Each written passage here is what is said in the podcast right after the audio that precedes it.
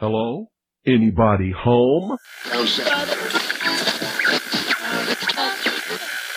Today, I want you to open your mind. I've almost come to the conclusion that the story is so damning that the mass of people can't deal with it. We are in process of developing a whole series of techniques to get people actually to love their servitude. We face a hostile ideology, global in scope, atheistic in character, ruthless in purpose, and insidious in method. For we are opposed around the world by a monolithic and ruthless conspiracy that relies primarily on covert means for expanding its sphere of influence. To change the minds and the attitudes and the beliefs of the people of the world, especially the United States, to bring about one world socialist totalitarian government. The potential for the disastrous rise of misplaced power exists and will persist. It has patterned itself after every dictator who has ever planted the ripping imprint of a boot on the pages of history since the beginning of time. If you can get people to consent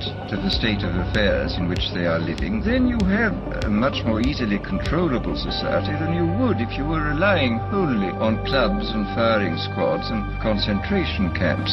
Tools of conquest do not necessarily come with bombs and explosions and fallout. There are weapons that are simply thoughts, attitudes, prejudices, to be found only in the minds of men. The military industrial complex not only controls our government, but they control our culture. As you connect the dots between different people, organizations, places, religions, history, suddenly the picture starts to form. If you don't connect the dots, it's just a mass of what's all this about. The kingdom of God is within man, not one man nor a group of men, but in all men, in you. You, the people, have the power to make this life free and beautiful, to make this life a wonderful adventure. Someone born in the United States is not more special than someone born in Mexico. Someone who is white is not more special than someone who is black. They're just vehicles for the consciousness to experience. Brutes have risen to power, but they lie. They do not fulfill that promise. They never will. Dictators free themselves, but they enslave the people. War is peace. Freedom is slavery. Ignorance is strength.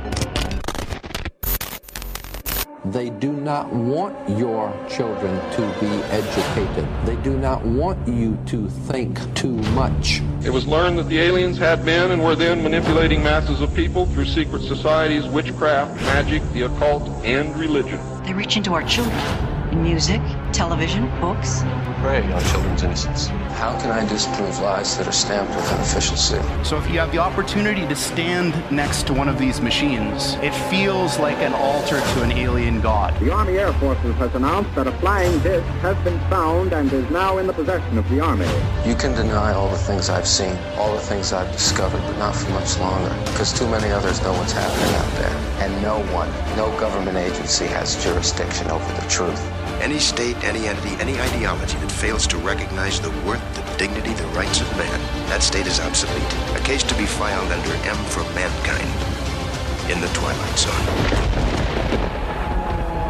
It's about time some of you got acquainted with the real hard truth. Freedom is the privilege to be right. Freedom from the disasters of our mistakes. It's the heart that says, I will not acquiesce. Across the gulf of space, intellects, vast and cool and unsympathetic, regarded our planet with envious eyes. Perception is the key, and the heart Yeah. is the solution. Heart perception will change everything. I'm Ryan Gable, your host, and you are listening to the Secret Teachings on the Fringe FM. If you'd like to contact the show, rdgable at yahoo.com. That's the email, rdgable at yahoo.com. Our website, www.thesecretteachings.info, and social media, facebook.com forward slash The Secret Teachings. You can reach out to us there. The network, The Fringe FM, also has a website, thefringe.fm. You can check out the new applications for whatever phone you might have to download the Fringe FM app to listen to the show 24 7. There are some episodes of The Secret Teachings on demand. Otherwise, our archive on the website is where you can find all of the past episodes and our growing montage archive. This weekend is our Fringe Fest event as well, so you can check out that website, thefringefest.com, thefringefest.com. And if you use the name Ryan, R Y A N, you also get a discounted ticket to that event. It's like $10, $15, so you get 15% off that. It's a fun, fun event to come out and to uh, listen to a number of speakers give presentations. Last night we had Harold Kautz on the show. Harold will be presenting on the subject of artificial intelligence and black goo this weekend. And we had Karen Dahlman on Tuesday. She'll be presenting on the Ouija board and divination this weekend. We have a lot of other speakers from Brad Olson, who's a good friend of ours, to Charlie Robinson, to Jordan Maxwell. Clyde Lewis is going to be there, and a host of other speakers and authors and researchers. Uh, Jared Murphy will actually be attending. That just got confirmed as well. So that's Fringe Fest this weekend. We're pushing it hard this week since it's the last week. Friday and Saturday, thefringefest.com. Tonight on the broadcast, I have two of my favorite guests, Dawn Lester and David Parker, authors of the monumental work that took them a very long time to complete. I think like a decade. What really makes you ill? Why everything you thought you knew about disease is wrong. And I thought I knew a lot about disease and I thought I knew a lot about health until I read this book. Some of the stuff that I thought I knew I guess I did know, but I learned a lot more in this book. So it's an amazing book. It's huge, hundreds of pages, like 700 pages or so. What really makes you ill? Why everything you thought you knew about disease is wrong. Dawn Lester and David Parker, welcome back to the Secret Teachings. How you guys doing? Yeah, fine, thank you, Ryan. Lovely to be here. Yes, uh, as uh, Dawn says, lovely to be here. It's a few months since we've spoken to you, so uh, looking forward to uh, having another chat. Yeah, good stuff. As am I, and a lot has changed in the last couple of months. Uh, some parts of the United States were not allowed to have Halloween. Did you guys get Halloween canceled there? Did the bureaucrats cancel it? Uh, no, we've not had anyone cancel it, but because of the ever changing restrictions that they put on how many people can get together and uh, you know not uh, you can't have people from different households getting together. So they they make it very difficult uh, but i suppose with halloween uh, probably with some of the things we're going to talk about with uh, the uh, normal candy that gets passed around at Halloween, maybe maybe those restrictions in some way will help out a little, where children perhaps won't be exposed to some of the what I call toxic waste. Uh, um, so maybe there'll be some good to come out of it. But uh, yeah, we, we there's clampdowns all the time, and they keep moving it around the country and clamping various areas down more than others for no good reason, um, other than their sort of harebrained schemes that they come up with. Um, so yeah, I, I, guess from little bits that we pick up, some of it is perhaps uh, more severe in various areas of the United States than it is in the UK. So we'll be interested to probably get your take on that. Yeah, here in uh, Ohio, which is just west of us here in New York, Ohio is having a um, the Reese's company, the Reese's chocolate peanut butter company. They're having like some robot that they've designed go out and deliver candy to children. It's like a it's like basically a robotic door, and the kids come up and it gives them candy which I don't see how that's safer than just going to a regular door, you know, or my friend Mike D, who is a uh, co-host with us sometimes, he lives down in Florida, and his homeowners association told them not to deliver candy at the door, but to instead meet children in the driveway. It's safer. Just this makes no sense. No. Uh, none, not at all. Uh, it's just bizarre, isn't it? the the the stuff they'll come up with to try and say, oh, you know, this is a better idea. Uh, it's, it's absolutely bizarre. But of course, you know, the idea that the kids still have to have their candy. I mean, it's it, it is bizarre. Well, I suppose you've got this trade-off with the big uh, food or confectionery manufacturers. Obviously, they want their money, and I guess uh, it's a big money spinner for them. So I suppose there's pressure put on governments to uh, make the rules so that uh, they can still make some money. Because, um, as we all know, they're not interested in the health of people, uh, least of all children. Um, but they are interested in profits because the whole thing's profit driven, as I'm sure is no surprise to anyone. Um, so, uh, yeah, um, very bizarre. I mean, just while we're talking about bizarreness, I don't know whether you have it over there, but some of the rules that they've put on us over here, as well as opening and then closing and then opening and then closing sort of restaurants and bars and things like that. Um, they have a rule where they've decided that the uh, coronavirus is more virulent um, from 10 o'clock in the evening onwards. So uh, any of those places that can be open, they can't be open beyond 10 o'clock. Oh yeah, we have that here. Um, but we, here, here it's different. It's nine o'clock in some places. Okay. Uh, I mean, yeah, because the virus has got a watch, hasn't it? yeah, uh, you know, it's unbelievable, and of, and of course they're now debating as to what special rules they need to um, bring together for controlling people at Christmas. You know, when obviously uh, families do want to get together. Oh, I haven't and, heard about that yet. And people are sort of asking the government. People are asking the government to please make some clear rules as to what they can and can't do at Christmas. Unbelievable, just how compliant uh, people are. You know, which I think is the most for us, and I'm sure for yourself, the most disappointing aspect of all of this is um, just how compliant people are, how they acquiesce, and just start, as, as I've just said, starting to ask the government. They're asking the government permission as to what they can do at Christmas to see their relatives and friends. You know, unbelievable. Yeah, they were doing that more for Thanksgiving here, um, which is in oh. just a couple weeks. They're saying in some parts of the United States, like you can have two family members over, but not three, and you can have a gathering of you know this many people, but not that many people. It's yeah. outrageous, and also on that note, I had four articles here that I wanted to mention that were very significant stories from the Washington Post, the New York Times, and a few others. And this is from the Washington Post a month ago. The Centers for Disease Control reverses itself and says guidelines it posted on coronavirus airborne transmission were wrong. And they claim that they were wrong because it was a website error. Quote, website error. These people have no idea what they're doing. None, none at all. I mean, uh, if you uh, track all the different uh, reports that have come out since, you know, even since March, um, you know, they're going backwards and forwards and uh, twisting and turning on on all sorts of um, aspects. And you know, I mean, one of the things that we did in in the research for our book was to look at all the contradictions and anomalies. And when you see uh, so many, then you realise there's there's something very wrong.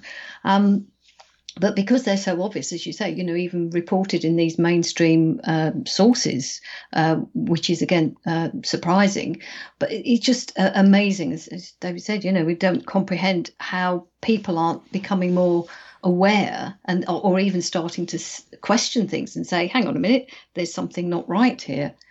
Yeah, I don't know what it's I don't know what it's going to take. What did you guys think about the the Centers for Disease Control in the United States posting on their website? I don't know if you heard about this. It's big here in the states.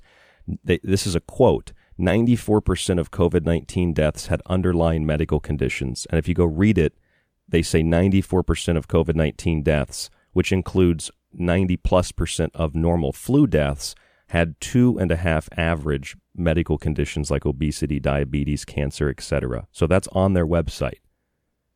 Yeah, I mean we yeah. we saw that when the reports came out, the, the more truthful reports in Italy, you know, which a month or so ago was supposed to be one of the sort of COVID hotspots, you know, where people were dying. But again, when the authorities, their authorities, actually put out the reports, it was plain to see that the majority and I do mean the majority, if not all, the people that had supposedly died of COVID um, were all very elderly and had gone into hospital with two or more serious underlying health uh, problems, uh, who were then, many of them were put onto ventilators, which, as people perhaps know, is a very invasive uh, course of action for the hospitals to take, you know, and involves putting the people under general anaesthetic uh, and shoving pipes into their lungs. Um, so very invasive.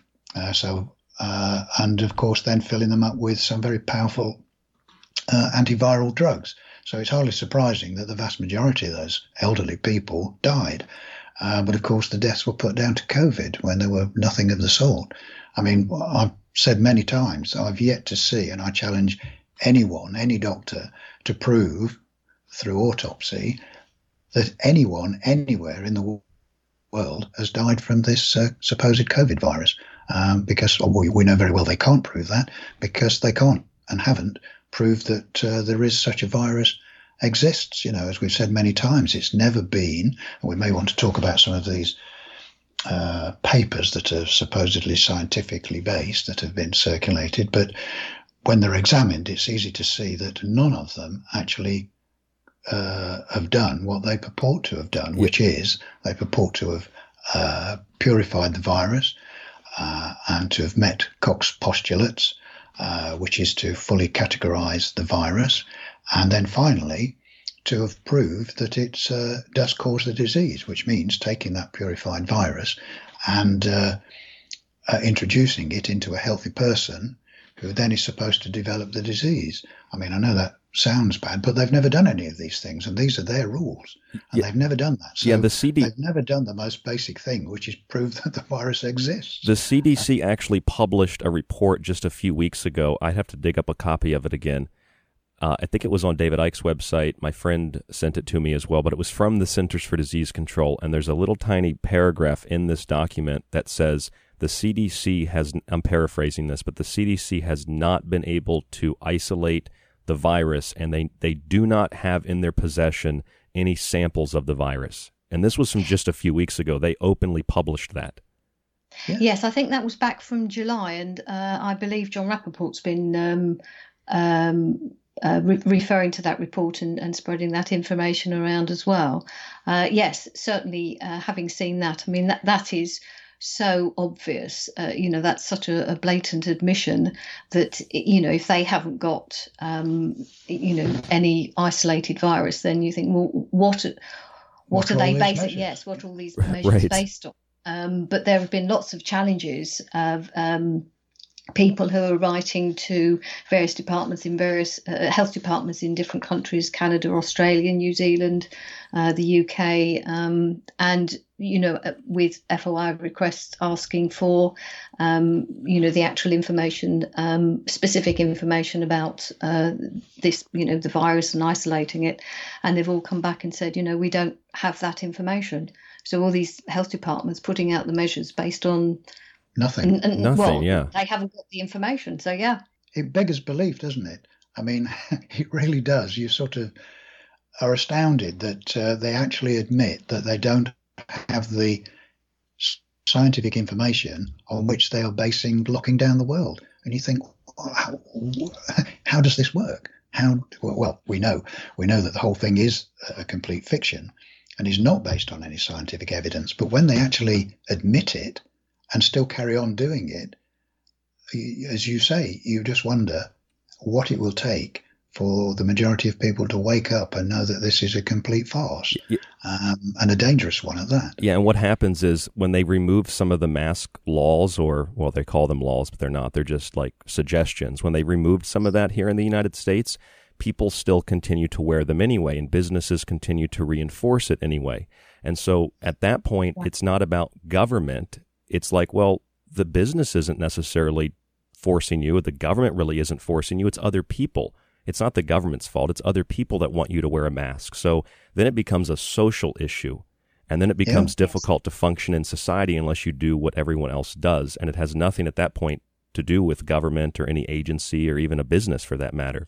That's really scary and really dangerous. And I also read something from the New York Times. This was a huge report um, did you guys hear the story about the? This is the headline: Your coronavirus test is positive. Maybe it shouldn't be. Did you read that study or that report? No, we're not that particular one. But of course, we know from looking at the tests and what they are that they're all just a fiction anyway. They don't prove anything, and they're much more likely to prove that or give you a positive result uh, than they are anything else. But they're like with all these tests, as we've often said to people, you know, even going back to sort of the HIV AIDS test, you know, they don't test, they never test for the supposed virus anyway.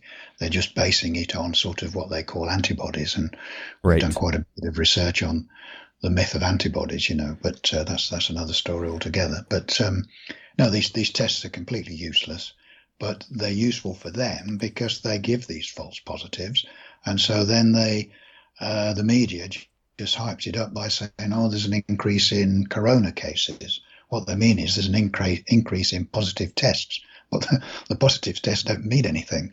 They're just saying people have got something which they haven't. Yeah, in fact, as I say, we, we try and direct people to go right back to square one and say, make them prove that the virus exists and is an active pathogen. And if they can't do that, everything else is nonsense. Um, but uh, that seems to get lost in the fog, if you like.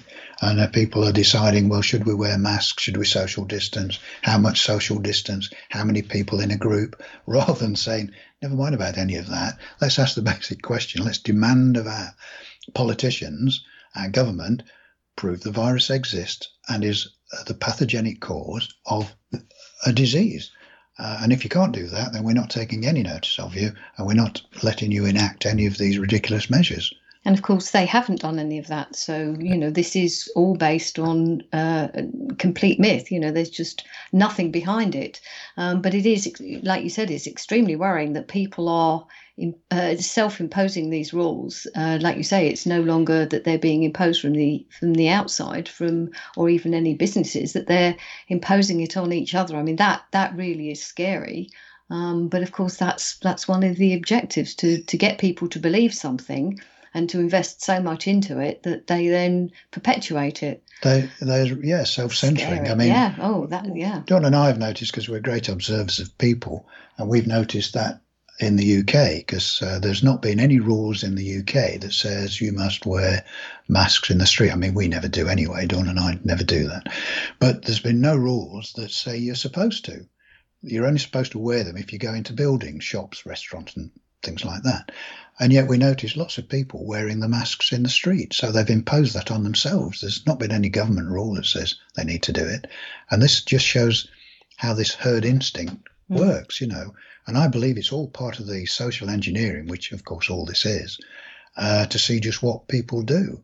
And, uh, and I think we will see that we will see governments taking away restrictions and watching what people do. I mean, that is a is like a badge, isn't it? It is. It's so a litmus test. The, it, it's the a... agencies they can see who they've got under their control.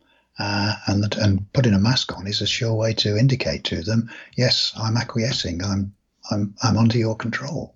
That's what I've said from uh, the beginning about the masks. It's a, it's a litmus test to see who is going to participate and who's not and who's, yeah. and people who don't are socially shamed. I mean, obviously, if you don't let that bother you, then I kind of laugh it off. Uh, yeah. I want I want to read this little paragraph to you guys from the New York Times. This is really incredible how openly acknowledging they are of the PCR test. Uh, they say the PCR test amplifies genetic material from the virus in cycles. The fewer cycles required, the greater amount of the virus. We, we know how that works. But here's what mm. here's what they said. Listen to this. This is incredible. In three sets of testing data that included cycle thresholds compiled by officials in Massachusetts, New York, and Nevada, up to 90% of people testing positive carried barely any virus. Most tests set the limit at 40 cycles and a few at 37. This means that you are positive for the virus, the coronavirus, if the test process requires up to 40 cycles. Tests with thresholds so high may detect not just live virus, but also genetic fragments leftovers from so called infections that pose no particular risk. So that's in the New York Times. They're basically saying they've amplified the cycles for the PCR tests, and that's why they've got so many cases. Otherwise, on average, they go through different examples. On average, like 80 to 90% of the positives are not actually positive. It, no, I, I think. Um I think I've read somewhere that uh, with enough amplifications, you could prove somebody's got every, everybody's got something. Um, so that's why they they recommend the amplifications at something like I think it was 30 or 35 times, and not to exceed that. But of course, they've exceeded that, which means that they've got more. Uh, so-called positives, but that the it's nothing to do with the virus. It's just, just genetic material that they're amplifying. Right. Um, but it it's not the genetic material is is not being matched to anything uh, any real kind of virus because they've never isolated purified a virus in the first place. So it's just they're, they're finding more and more uh, if you like genetic material. But as you say you know they're not finding much in the way of so-called virus. Again you know the so, why we say so-called virus we've explained. Well, um, but they're you know they're not actually finding virus, they're finding genetic material. And that is not the same as finding vi- a virus or a particle called a virus. you know, and that's where they're getting away with um, people thinking that these are cases just because it's a bit of genetic material, but it's not. It's it's Uh, quite complicated. And this and this is why the inventor of the PCR, as we've said many times, Kary Mullis, who, um, this is why he said right from the outset when they were using it on HIV testing that uh, that's not what the test was designed for. You know, it will give you lots of false information if you use that test. Uh, the PCR test. I mean, he was the inventor of it. He got the Nobel Prize for it. You know, so he should know. Um, and yet they just carry on doing it, and that's that's the frustrating thing about all of this. They try to make out that all the things they do are based on science, and nothing could be further from the truth. Nothing that they do is based on science. In fact, it flies in the face of science, whether it's the PCR test, whether it's a fictitious virus, whether it's masks, social distancing, all of these things uh, are not based on anything scientific whatsoever. And that's what's so frustrating about this whole thing. And then they even admit it. They admit it, and if you read the documents, if you read the papers that they publish, you're, you're, you're right, David. They admit it, and they'll even tell you.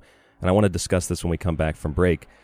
They'll say, "Well, you could sneeze, you could cough, you could talk, and that spreads the virus." But when you read those reports where they do the study on people talking and sneezing and coughing, they tell you, and I've read this in multiple reports. They tell you we could not isolate the virus in the droplets. So it's all based on assumption and mm-hmm. implication.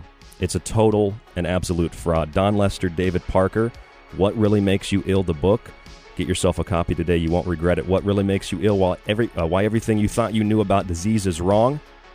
I'm Ryan Gable. This is The Secret Teachings. More with Dawn and David after this.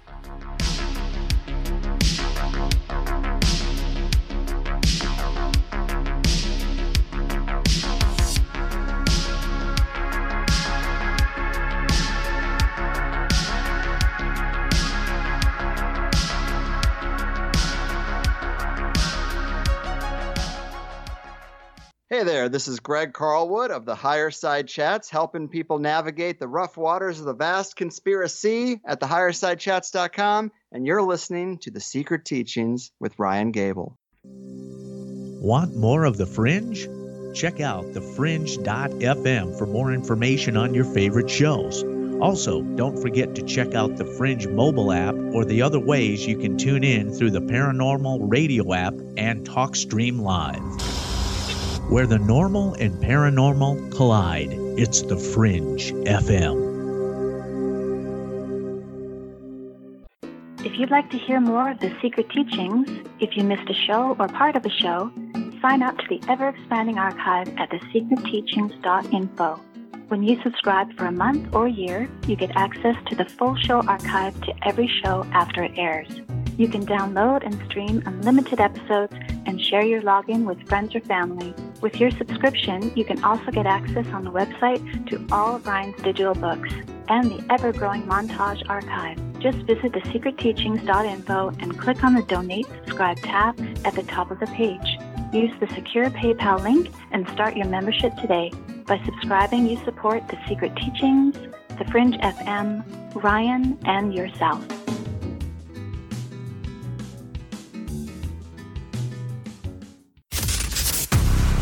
Alex Exum. My name is Alex Exum, and you're listening to The Fringe FM.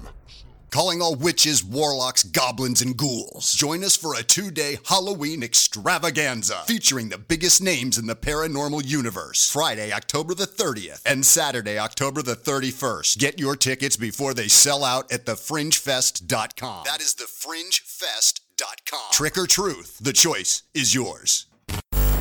You're listening to KTLK Digital Broadcasting, May I have the password, please? The Fringe FM. That's right, sir. That is the password.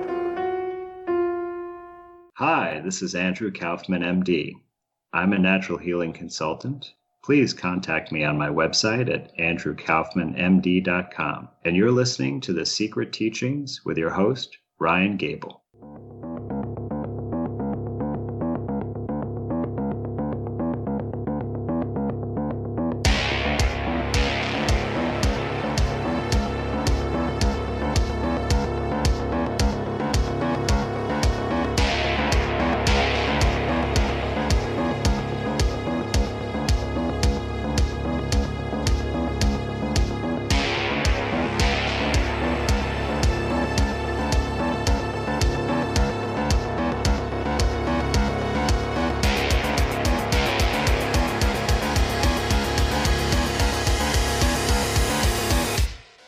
I'm Ryan Gable, and this is The Secret Teachings on the Fringe FM.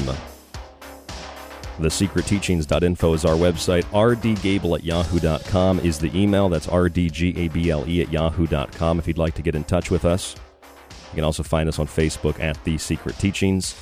Dawn Lester, David Parker, our guests this evening. What Really Makes You Ill is the book, Why Everything You Thought You Knew About Disease is Wrong. One of the things that I've come across in the last couple of months is all of these reports and studies about particulates when we talk and when we sneeze and when we cough. And a lot of people in my personal life have shown these studies to me and they've said, look, this proves what you're saying wrong, Ryan. You can spread the virus or you can spread any kind of contagion by coughing and sneezing and even talking. And I said, okay, well, let me read that because I'd like to be informed if I'm incorrect. And I read it, and every time I read it, it always says, well, whoever the author was, it says we couldn't isolate the virus. Uh, we couldn't isolate the virus when people play instruments and they blow into the instrument. I saw a study on that. We can't isolate the virus in a clean room where people are coughing intentionally. We couldn't isolate anything. They're just assuming that we talk and droplets come out and the droplets themselves are the virus, which it kind of has this implication that like human connectivity, seeing people's faces, shaking hands, even having, you know, sexual relations, having any kind of um, connection to another human being, talking, all of these things are like dangerous and poisonous and bad for the environment and bad for society. It's very anti human when you break it down, it feels like. Very much so, and and that's that's why I sort of used the term social engineering uh, a little earlier, uh, because we know there is no, as I said, uh, at risk of repeating myself, as we as I said, there is no scientific basis for anything they're doing. So you've got to have a look at what is the reason, what is, what are they up to, and we we can talk about that if you wish. But the social engineering part is is quite worrying, and and it ties into what we were saying earlier, how then people are self-censoring as to what they say. They're self-censoring and imposing rules on themselves, as as we said in the UK, people wearing masks, walking about in the streets when they they haven't been asked to do that even by the ridiculous government, but. Um, it becomes the norm, you know, when people start to, which infuriates me when they talk about the new norm. This is a phrase that you, you hear a lot. Uh, and I, it just sends shudders down my spine when people are accepting a new norm where they're not going to be able to meet people in large groups. They're not going to be able to walk about without masks on. They're always going to have to keep the distance. I mean, and this is really anti human, as you say, because we're, as human beings, we're social creatures. And this is really important to us to, uh, particularly to be able to see facial expressions. It's very important for young children to be able to see it, particularly sort of babes in arms, you know, to be able to see their mother's expressions. So I, I think we're, we're going to end up with a whole generation of damaged children who have not been able to grow up in their formative years. Um, been able to interact properly with people, particularly their parents, where they've not been able to see the expressions and wonder why they've got these hideous black masks on, which uh, a lot of people seem to like to wear. They're not even pretty, you know, they're, they're hideous. Um, well, they come in different colors and different designs now, and you can you can accessorize your mask. You can. Oh, I've seen that. Yes, there was uh, various things where, uh, like a sort of sweatshirt type top, and now you know with a matching pink um, mask. Yeah. So yes, it's it's but it, it, shows that it's not intended to be a short term thing. Obviously, uh, with these different companies putting things out, it, it, looks like it's intended to to keep going, um, which obviously is is part of the intention. But that really is not a good idea. This has got to stop as soon as possible, because uh, you know, as David was saying, with with the way people are not interacting with each other, you know, this, this is this has got to stop before it becomes so ingrained in people that it becomes right. accepted as normal normal, and it really, really isn't normal at all. And and it's driving wedges between people, not oh, only absolutely. Uh, as you say. And I think this, from the reports we get, is worse in the states, where people are sort of almost attacking one another in the street if one person is not wearing a mask. You know, we've not had so much of that over here, but um, there is certain social pressures put on people. So you've got and they try to encourage neighbours to sort of uh, snitch on their neighbours. Oh yeah. You know, if they're having too many people around their house, or they're not wearing masks when they think they ought to. We've even had, I know, reports uh, uh, because I have contacts with the police over here where they ring the police up and say that their neighbour has coughed over the fence uh, in their general direction, and you just think. I mean, yeah. thank, thankfully, the police don't do anything about it. But the fact that people are ringing up the police and reporting their neighbours for such a thing as coughing over the fence.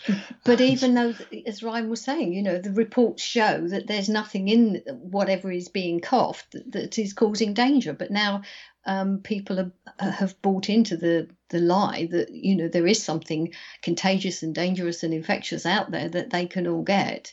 And yet, you know, pe- the streets aren't lined with people dropping down, uh, dropping down dead or you know collapsing or whatever all over the place. So I don't understand how people can still think that there is a uh, pandemic or, or, a serious illness mm-hmm. going around. It really, well, it's, it, it it's, just it's purely based on what the media put out, and, and, the media are a very important part of this. I mean, if you shut down the mainstream media, no one would know that there was anything happening anywhere. Exactly. I mean, they exactly. they are yep. extremely guilty in this, and I, I, hope that one day soon they they will get their comeuppance along with the governments that have uh, um, sort of perpetrated this crime on humanity, because without the mainstream media they wouldn't have been able to do it, um, and the the media.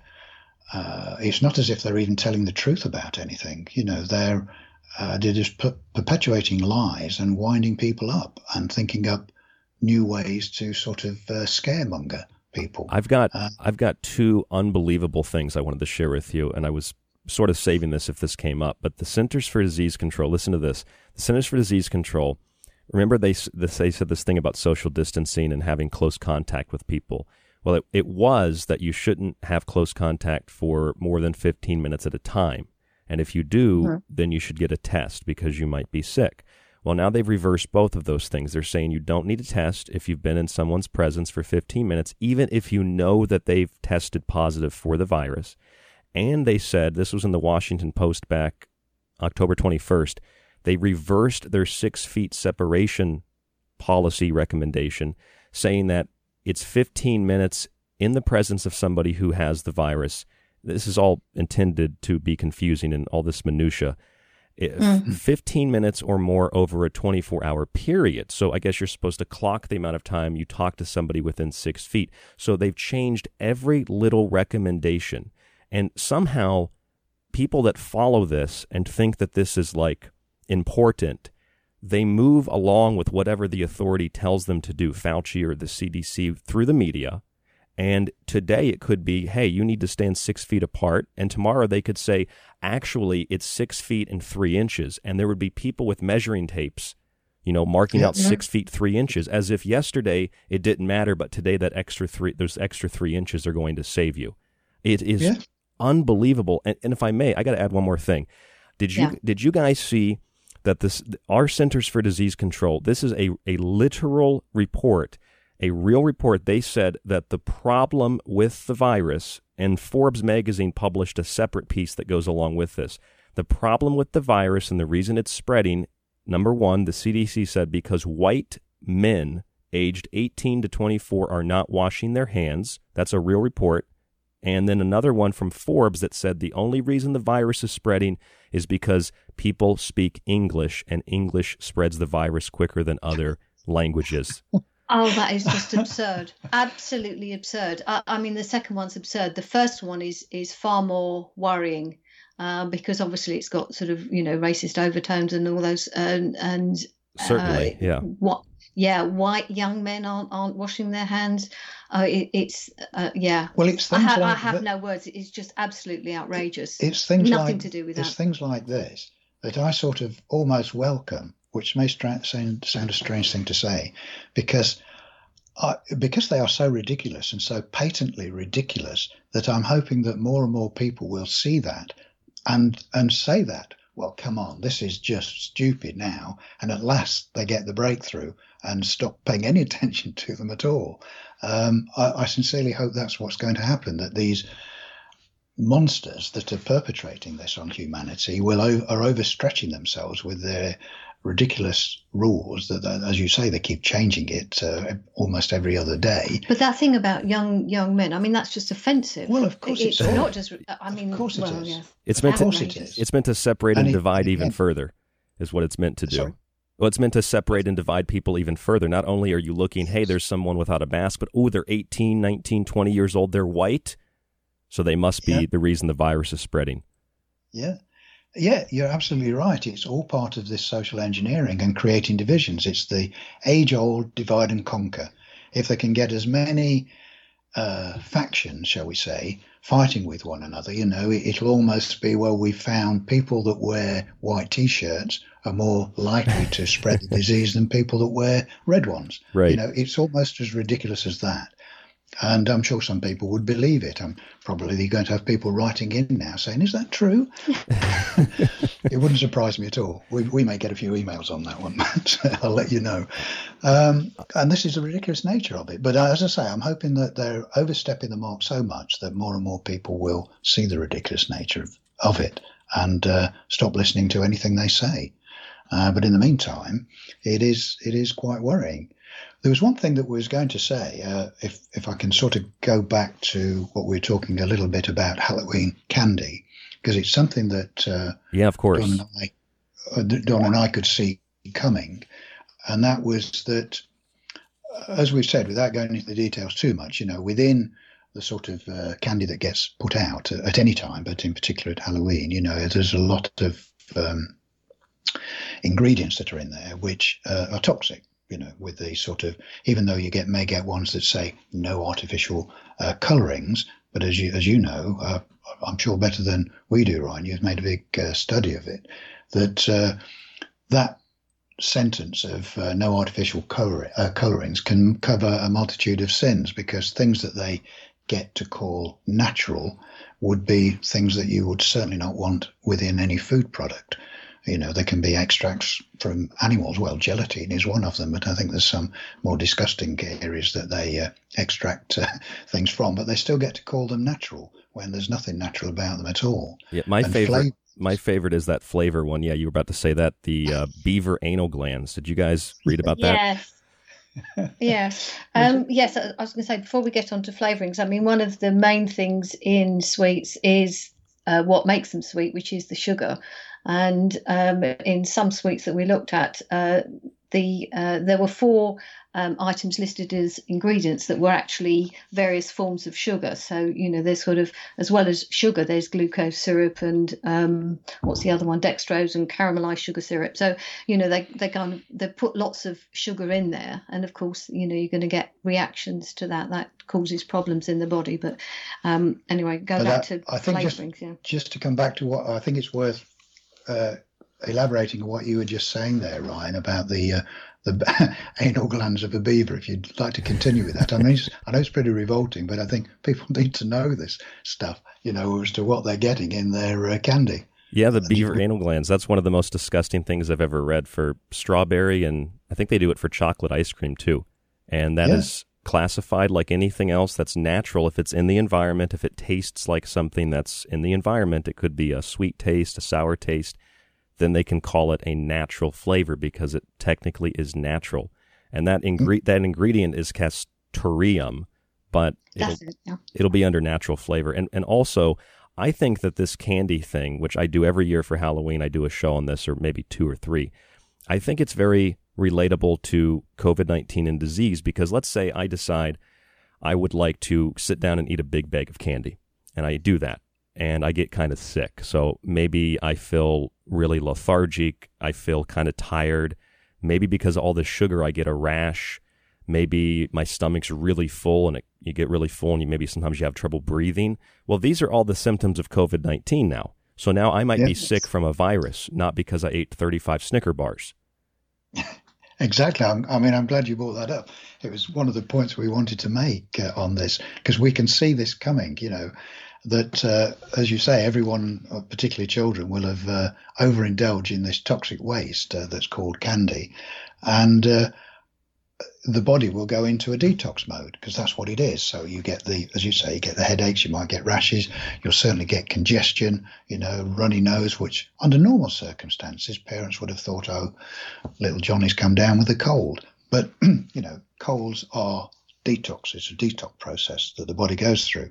Well, around something like Halloween, when you've got all this toxic waste going into children, they're going to exhibit these symptoms. But now, because of this uh, nonsense that's going on, it, they're going to think they've gone down with COVID, which uh, then means that they're going to uh, probably get all sorts of extra tests, extra drugs, uh, isolation, and, and a complete family disruption, as well as the uh, extra poisons that are going to be administered to their children and perhaps to the adults as well. So you can see what's going to happen over uh, over just such a an innocent thing. Well, you say innocent in inverted commas, I think, for Halloween.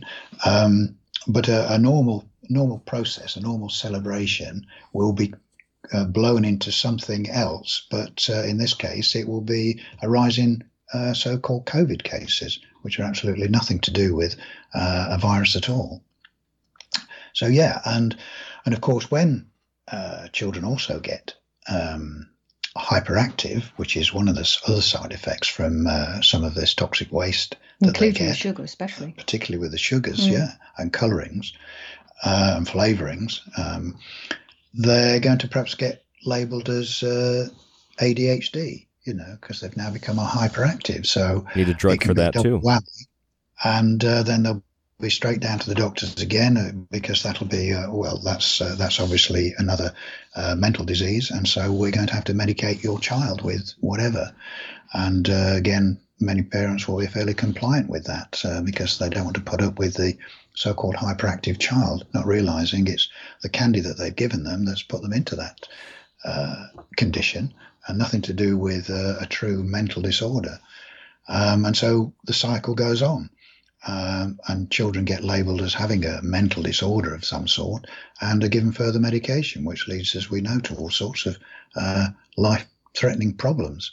Um, so it's um, the whole thing is really quite worrying and all born out of people's ignorance and acquiescence to these ridiculous measures um, that governments are putting on them and their lack of knowledge about what they're feeding their children. I saw I saw a story that said I've actually seen a number of these, but I saw one recently that said these incredibly scary or terrifying COVID symptoms will have you up at night.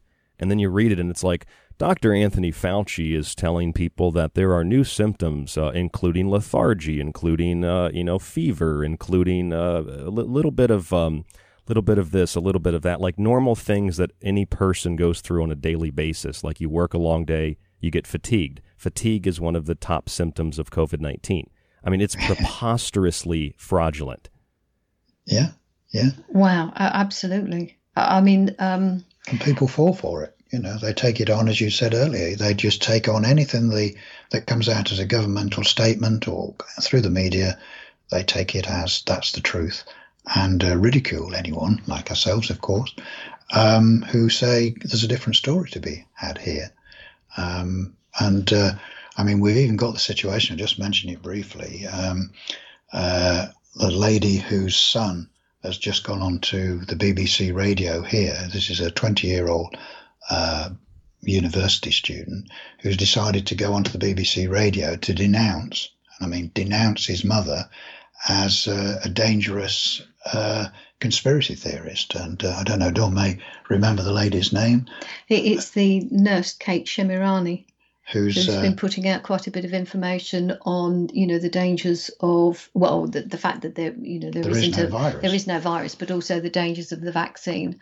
Um, and she's been uh, at, at, a number of the protests in London and speaking out, and also sort of presenting at uh, well, lots of videos, putting quite a lot of information out to um, really kind of uh, well help help people understand that you know this really is a hoax.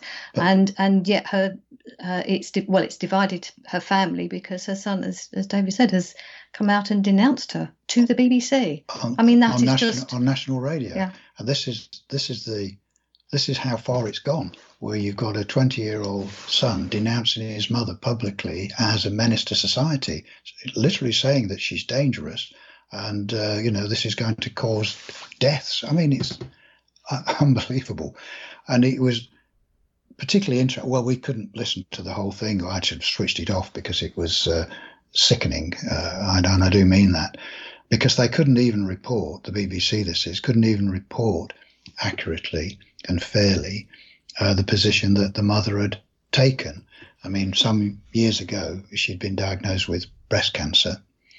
And rather than having chemotherapy or any of the normal uh, medical establishment uh, so-called remedies, uh, she decided to uh, look into sort of like Gerson and uh, you know natural remedies, which actually cured her symptoms, and she's fine. Her cancer went, and she's alive and healthy.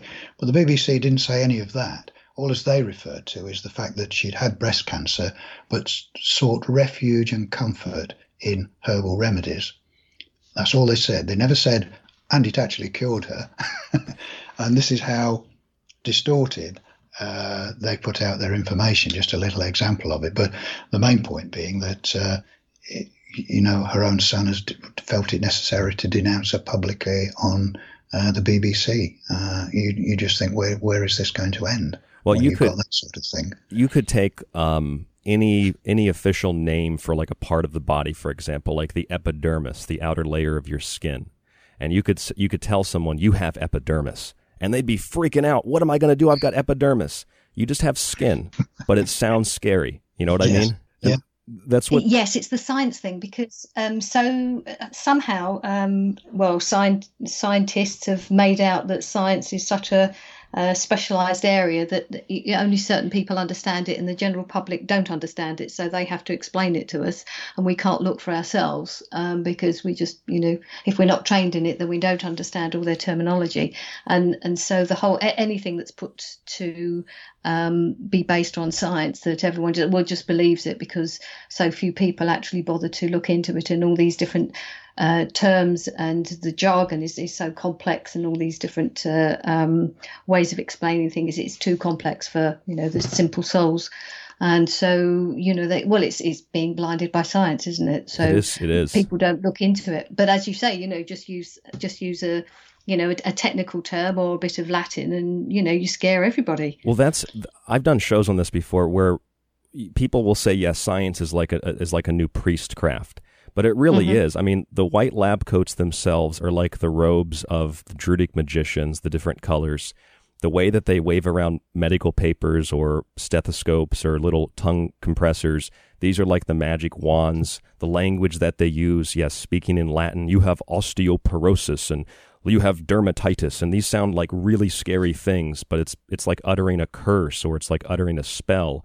But it's really simple to understand if you read it yourself and you don't rely on an authority figure to tell you what something means. Because you could say, you could just create statistics like if you have epidermis, if you have skin, everybody's got skin. If you have skin, you're 100% likely to die in your lifetime. right? Yes, of course. Yeah. That, yeah. yeah. That's how they create these statistics. Uh, yes, yes, exactly. it's ridiculous. And you'd be right, of course. You know, so. Yeah. Uh, it, but yeah. as you say, using the term epidermis, everyone goes, "Oh, what's you know?" And and most people, the vast majority of people, don't bother to look it up.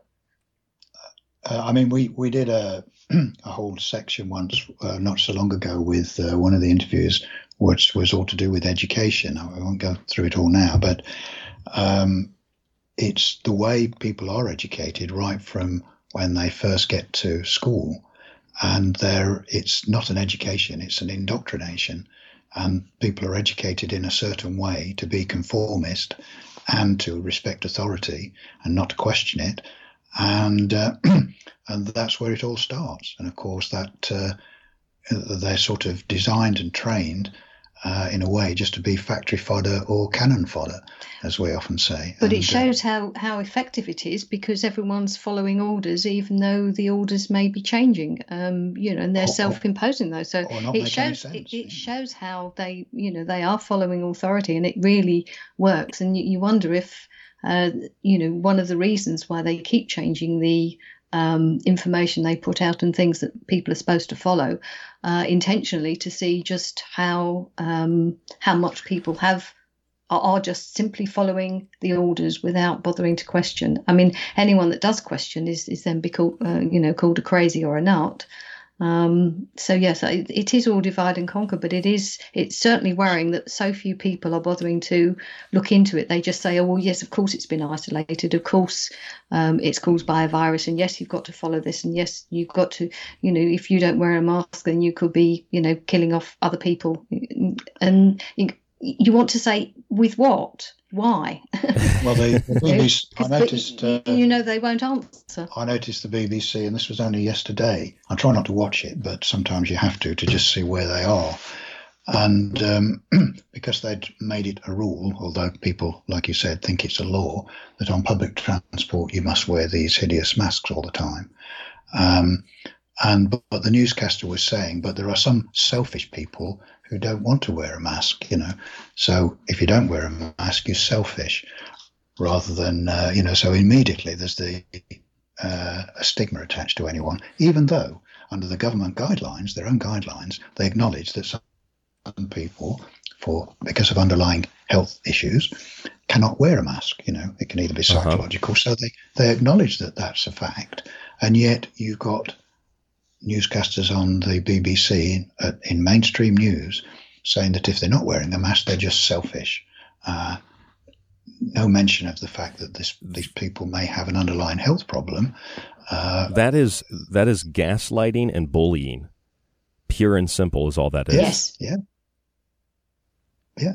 Uh, and this is why I get very angry about the media's uh, complicity in, in all of this, um, because I often sort of try to get people to remember those who remember back to October of last year with the uh, event 201 that was. Uh, for those who were looking, uh, you know, was on the internet where uh, all the sort of Bill Gates type people had got together uh, to talk about a fictitious virus arising in China and all the measures that they would need to take. Uh, one of which they de- decided, which was the most one of the most important, which is which is a complete control of the media, so that uh, it was sort of twenty four seven um, propaganda going out. They didn't use that word, of course, uh, to information control. Yeah, keep hitting people. yes. Yeah, uh, and not to allow any dissenting voices. Let's, and of course, this is exactly what they've been doing. You know, shutting down people's YouTubes, not allowing any debates on television or radio, where, where anyone could put up an alternate view. Uh, and uh, so they said exactly what they were going to do back in October of last year, and it's there for people to see. Uh, let's even, go into let's go into more detail of that. Let's go into more de- detail of that when we come back because there are a few other things on that note about Event 201 and others that I wanted to share with you. A show that I did on Monday called Dark Winter.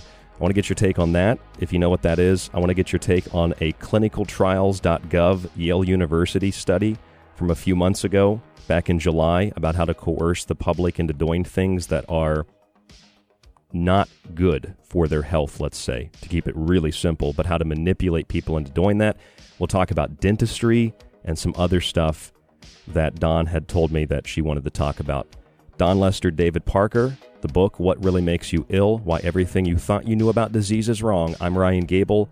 My book is Food Philosophy. It's on the website at thesecretteachings.info. That's thesecretteachings.info. More with Dawn and David right after this.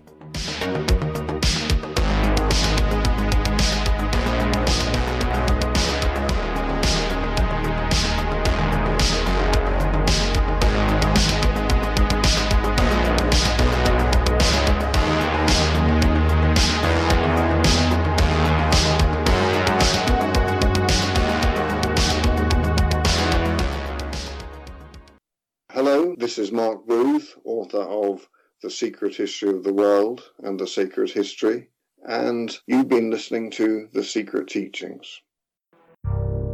You are listening to The Secret Teachings. To contact the show, to share information and your opinion, or give recommendations, email rdgable at yahoo.com.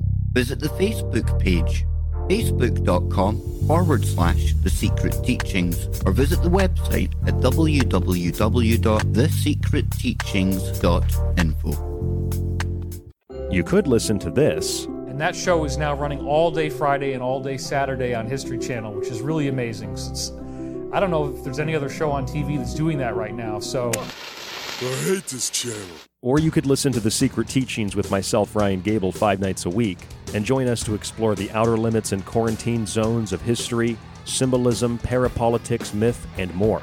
We don't have insiders or some galactic confederation ambassador, but we do have books, memories, critical thinking skills, and an ability to recognize patterns. And we also know a little bit about a lot. But don't take my word for it. I'm kind of like you. I'm a last of a dying breed, a generalist. Find thefringe.fm Monday through Friday for new episodes of The Secret Teachings or check out TalkStream Live in the Paranormal Radio app. Visit www.thesecretteachings.info to subscribe to the entire show archive so that you can listen, stream, and download every episode after it airs. Subscribers also get access to our montages and digital books. www.thesecretteachings.info and The Secret Teachings Monday through Friday on The Fringe FM. Don't settle for less. And again, you know, people say David has no evidence, David has no evidence, but I hate this channel. Are you ready to explore the unknown and the secret teachings? Do you have everything you need? I've got my secret socks on, and my secret TV, and my secret TV channel. SpongeBob sounds ready. Are you?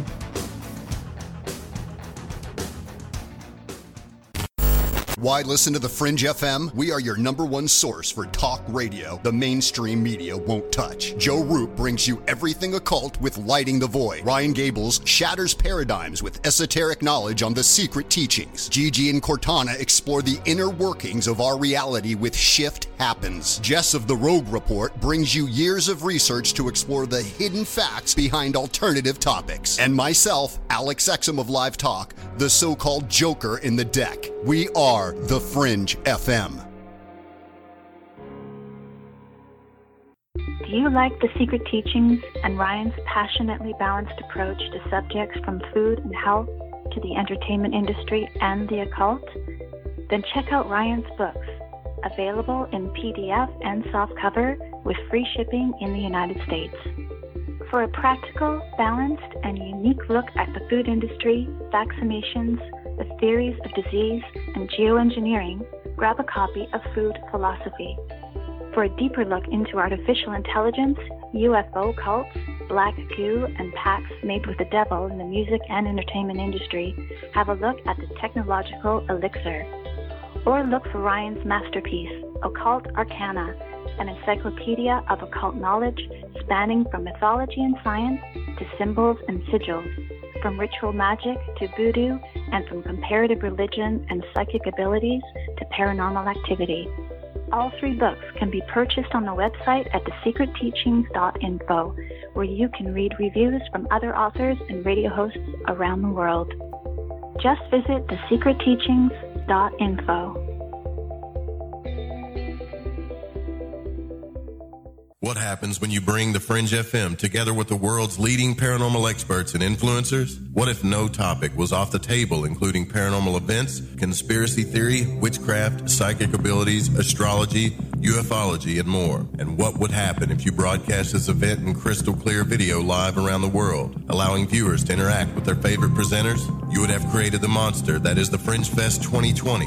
Two nights only, Friday, October 30th and Saturday, October 31st. Go to thefringefest.com for more info. Get your tickets today at thefringefest.com. That is thefringefest.com. Trick or truth, it's up to you.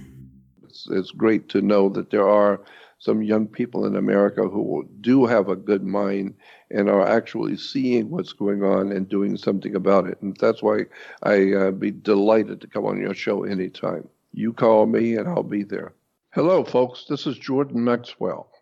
My website is jordanmaxwellshow.com, and you're listening to The Secret Teachings. Excellent shows. Keep listening with your host, Ryan Gable. It's time you got acquainted with the real hard truth.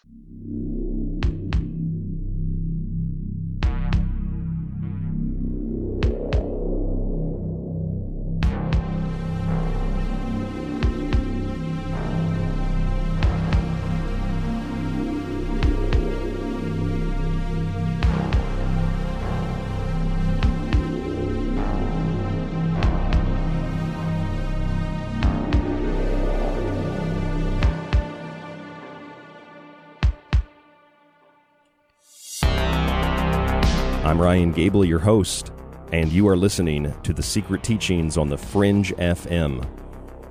You can find The Secret Teachings five nights a week, Monday through Friday. We're here every night of the week, right here on The Fringe. Our website is www.thesecretteachings.info. If you'd like to contact us, rdgable at yahoo.com. That's rdgable at yahoo.com. Don't be afraid to send us a message, rdgable at yahoo.com. Our guests this evening, Dawn Lester and David Parker, authors of What Really Makes You Ill Why Everything You Thought You Knew About Disease is Wrong. And I know a lot of you think that I know a lot about health. And maybe I do, but when I read this book, I learned more in the pages of this book than I've learned in the last four or five books I've read about health. It's an incredible, incredible compilation of material. And I'm not just saying that to talk Dawn and David up. It's really like one of my favorite books, What Really Makes You Ill. You can go and get yourself a copy of that today. Dawn, Lester, David, Parker, What Really Makes You Ill. Dawn and David, I have something I wanted to share with you in relation to what David, you were saying at the uh, the end of the last segment. You were talking about Event 201. Do you guys know anything about Clade X or about Dark Winter? There's other exercises for bioterrorism and pandemics. No, those those Yes, names. I, I, I have heard of the Dark Winter. It's it's come up fairly recently. I've not looked into it in, in any detail. Um, but obviously, as we're heading towards winter, I suppose it's something we need to learn a little bit more about. Uh, please, please, uh, I'd like to know. Yes, I, I'm familiar with the name, but I don't know the significance of it at this stage. Well, I, I've talked about it for a couple of uh, couple of months, back and forth during this so-called pandemic about Dark Winter, um, about Clade X, and there are a handful of others as well. In 2001, I'll keep this short, but in 2001, there was a bioterrorism exercise, and they actually conducted it ritually on the summer solstice. And when they conducted this exercise, it was about a biological attack using weaponized smallpox. That was the story. And you can get a copy of this script if you go to Johns Hopkins Dark Winter. They have a copy you can download of it. It's still there. I just downloaded a copy the other day. And it's about a bioterrorism attack of smallpox and how the United States goes into a a, a deep depression because it's a really bad winter and cases of the smallpox are spreading rapidly. People are dying, people are sick, and how to handle that scenario. Now, that came to more public light all over social media when at our presidential debate last week, presidential candidate Joe Biden said, We're actually moving into a dark winter. And then people started thinking, well, that's kind of weird. What does that mean? And they go and look it up, and oh, it was a bioterrorism exercise about a biological attack and about how we have a really bad winter. And we're actually getting that now, guys, in the United States. We've got record snowfall in places, uh, storms that are just out of the ordinary. I mean, it's naturally in the cycles of nature, but it's out of the ordinary because we haven't had this for a while. So we are entering a dark winter. We do have a so called pandemic. So it's similar to that exercise. And then you had Clade X. A little bit later on, Clade X was about a novel coronavirus. Um, and then you had a number of others in the middle. And then you have Event 201 that, that you mentioned, David. So it's like all these different exercises and, and, and reports and studies kind of came together. Um, and there was even a story from the Foreign Policy magazine, which is like a huge globalist UN like newspaper slash magazine. And they were saying, hmm, isn't that kind of strange? The dark winter exercise from 20 years ago is essentially what's happening today. Interesting how they were able to predict that, all these geniuses that could tell the future. It's like, no, they just put together these different scripts and organize things in a way where they have the solution to the problem, whether they create it or not, and it's always just more authoritarianism. Yes, and I, I couldn't agree more. I mean, and just a point I'd like to make, because you, you talked about the sort of uh, freakish weather that you're sort of getting. Um, there's been quite a bit of that around the world, and um, knowing what we know about the uh, weather control systems that they have, mostly secretive. Uh, I'm, I'm not just talking about sort of uh, chemtrails, um, but I, these sort of freakish weather conditions, um, I, I, I'm suspicious now that any of these freakish weather conditions are natural. I know that the planet, of course, uh, has uh, climate changes. You know, there's nothing uh, unusual about that. It's done it for millions of years. You know, so all these people who think uh, man's responsible for it because of they use their cars a lot more uh, and CO2. That's all just nonsense, but that's a whole big subject in itself. But the more um, short, sharp uh, climatic changes or local weather conditions, shall we say, more accurately, um, I think um, are, are controlled too. We know we know they have the facilities to do that with uh, things like HAARP and that type of uh, uh, high frequency, high powered uh, radio systems where they can beam these uh, frequencies off the ionosphere and sort of direct them to any point on the Earth's surface. Uh, you know, they can move the jet stream about by it. by heating up certain areas of the ionosphere. So there's all sorts of things they can do to modify the weather and direct storms. And I, I, think there's quite a lot of literature about now about using weather modification as a weapon. You know, so on a particular country, they can sort of decide that they're going to have uh, extreme rainfall or the opposite, you know, extreme drought. Uh, and so they can they can manipulate these things, of course, and it's easy to step back and not get blamed for it. So uh, I think people, you know, they can do a little bit of research themselves. So uh, it doesn't surprise me. It wouldn't surprise me, should I say, if uh, many, if not all, of these uh, freak weather conditions that we get um, are actually manipulated. You know, and that can even be as far as a sort of a, a hurricane um, and the sort of dev- devastation that that can cause. They have the technology to be able to to do these things, not only to cause them but to move them about. So uh, something that people might like to look into. That's been well documented since uh, since Vietnam and before. Actually, uh, I think it was back in the 40s or 50s. Um, even in the early 20th century, you know, there were experiments in weather control and weather modification, yeah. manipulation, whatever you want to call it. Yeah, I've yeah. Um, I've looked at that a lot. I actually have a section my, in my book, The Technological Elixir, about weather control and stuff of that nature. So, um, very well documented. You're right, and I know that uh, you guys in what really makes you ill, you guys also talk about genetic engineering. You did have a small section on geoengineering in the book too, right? Yeah. Yes. Yeah. Yeah, because that all uh, connects and ties in. Go ahead, Dawn. Yeah, no, all I was going to say was, um, you know, going back on um, what you were saying about the dark winter and talking about um, using uh, these various um, so-called uh, infectious diseases as bioweapons. Um, that, that's something again because there is no evidence that any virus or bacterium is the cause of any disease. There is actually nothing that can be made into a bioweapon because uh, obviously bioweapons mean you know a biological entity that is um, believed to cause disease, and therefore that's spread around. Now, that isn't possible because none of these um, entities have been shown to cause disease. I mean, viruses aren't even alive, as, as we've discussed before. Important point because there's been lots of discussion on the internet and in various sort of alternative media about even the coronavirus itself being some sort of bioweapon created in a lab somewhere, either in China or somewhere else. But as Dawn's quite rightly said, you know, to make a bioweapon out of something, out of some living thing, you've got to prove that one, it's alive, which none of these viruses are. There are just particles.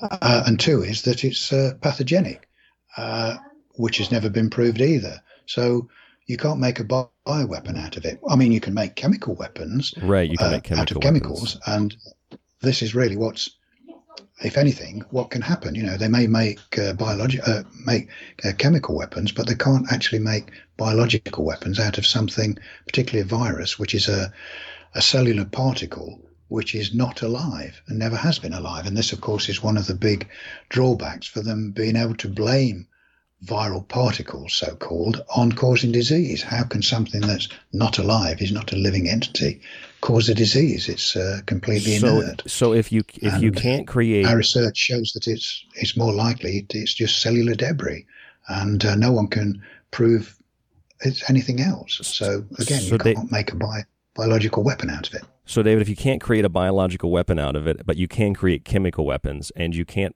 not you, but anybody that that looks for it, you can't find evidence that there's um, you know a cause for disease in viral particulates or bacteria. And you guys go into this in great detail in the book. What really makes you ill? But if you can't find evidence of that, just like with masks, and you can't find evidence that they even the CDC says they don't even have evidence of a virus. They they acknowledge that themselves. So if they can't prove it to you, and when you ask others, can you prove to me why I need to do this or that? And they tell you, well, just rely on what Fauci says or just rely on what the government says. So, what they have to do instead of finding evidence and proof is that they create these kinds of reports here. This is from clinicaltrials.gov, the U.S. National Library of Medicine, and Yale University, David. And this is a way in which to get people, according to this study, to get people to take a vaccination despite any information that might prove that it's dangerous or even deadly. And they go through a list of ways to convince people to do it. And some of the ideas that they give are uh, guilt messages. They say guilt is a way to convince people, self interest, community interest. These are all pretty self explanatory. You know, if you don't get it, other people are going to get sick. So, why would they need to create this long list of control messages and guilt messages and self interest messages. And why would the government and major universities need to fund this if they just had proof? They could show us the proof. And yeah, there might be like 10 people that wouldn't buy it, but what about all that evidence? If it existed, they should be able to just show it to us, and then we would be like, okay, that makes sense. I'll do what you're saying. But they have to create these manipulative guidelines to trick people into doing it because they don't have any evidence or proof. Exactly. And of course, their ultimate, and this is what they've been doing, I believe, in some states, California, and they're trying to do over here in the UK, is because they know people are getting switched on and realize that there's no evidence to prove that any vaccination confers immunity. Um, you know, gives you any protection whatsoever, but that they do cause a lot of harm. There's plenty of evidence to show they cause a lot of harm, but no evidence to show they uh, do any good. So they know people are getting wise to this. And so what's their final thing? If they can't persuade you, well, we'll make it compulsory. Mm-hmm. We'll make it uh, illegal for you not to have it. But what they're tending to do in the in the UK is to sort of make it compulsory through the back door at the moment. You know, so some schools will not allow your children to go to their school unless they've had whatever the raft of vaccinations is that they want. So, although the government's not made it compulsory, in effect, your child can't go to school unless they've had the vaccinations. And of course, now they're trying to do the same thing for travel, uh, where I mean, already some countries, you know, I experienced this many years ago when I was working in Africa um, before I knew anything that I know now about vaccinations. And of course, I had to have all sorts of vaccinations uh, before I was allowed to go into Africa in certain areas. But now, of course, they're wanting to extend that to travel anywhere. So, and particularly to ensure that you've had the whatever this nightmare of a vaccination is going to be that comes down the line to supposedly protect people against uh, the uh, coronavirus is that you're going to have a, to have a certificate that says I've had the vaccination before you're allowed to go anywhere. Uh, and this is really what they're wanting to do. And they're starting to bring that in, uh, I believe, in the UK. Well, I think it's actually already started, or it's about to start, where UK is going to be one of the first places they bring in the these idea of, of health passports or um, um, some kind of uh, uh, information that you've got to give them about it's not so much obviously with the vaccine, but you've got to give them all sorts of information before you're allowed to fly. And I am um, uh, Heathrow Airport and with flights going out to Newark. So I'm afraid we won't be coming to visit you. not yet. Anyway. So yes, no, not while these, are, but why they're starting, well, they're actually bringing it into the UK. Um, for you know they're, they're going to be the kind of guinea pigs as it were for this type of system. You guys have a lot of that over there. You guys are like one of the testing grounds for surveillance technology and yes. any kind of authoritarianism. Very much so. It's uh, we uh, we're supposed to be, and I do believe it, uh, one of the most uh, surveilled populations in the world. You know, I mean, you can't turn a street corner. There's cameras up everywhere. Um, but of course, the the strange thing is and I know this has happened lots from friends that have, where they've been burgled or things have happened. and they've gone to the authorities and said, um, "Well, surely it'll be on your camera there, which is looking sort of almost straight into my garden." Uh, and always they get the same answer. Well, the, uh, the camera wasn't working at the particular time that uh, uh you, are uh, requesting the information. And this always happens. It's not just once in a while.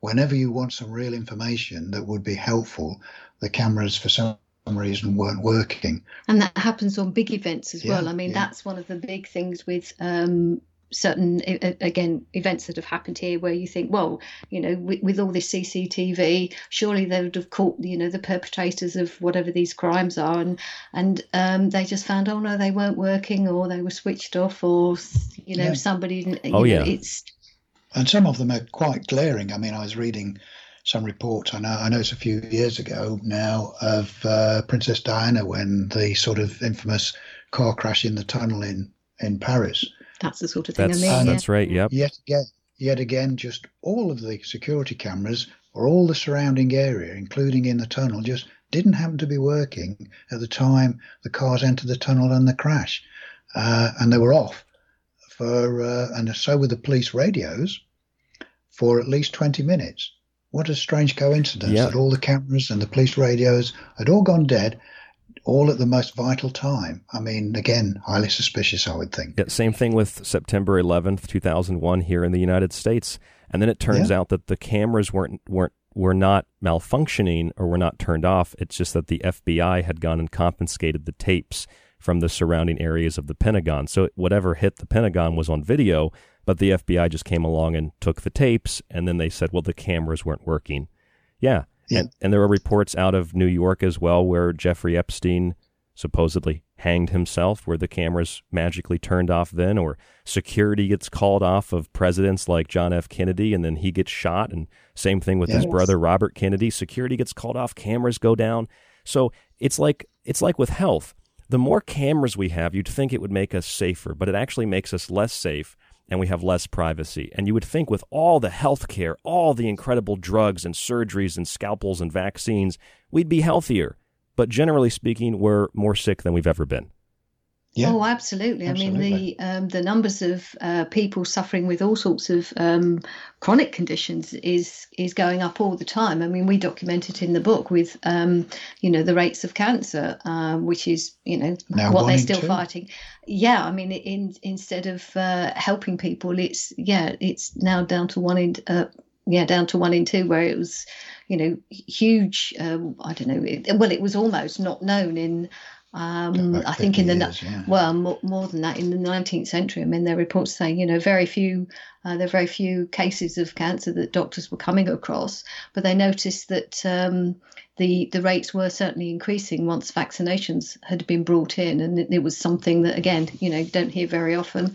That uh, you know these were medical doctors who were noticing that an in, there was an increase in cases once vaccination programs started ramping up. So you know, there's another link for you. Yeah, I yeah. saw I saw some signs at the store the other day that said "Get your flu shot, get your flu shot," which is you know normal.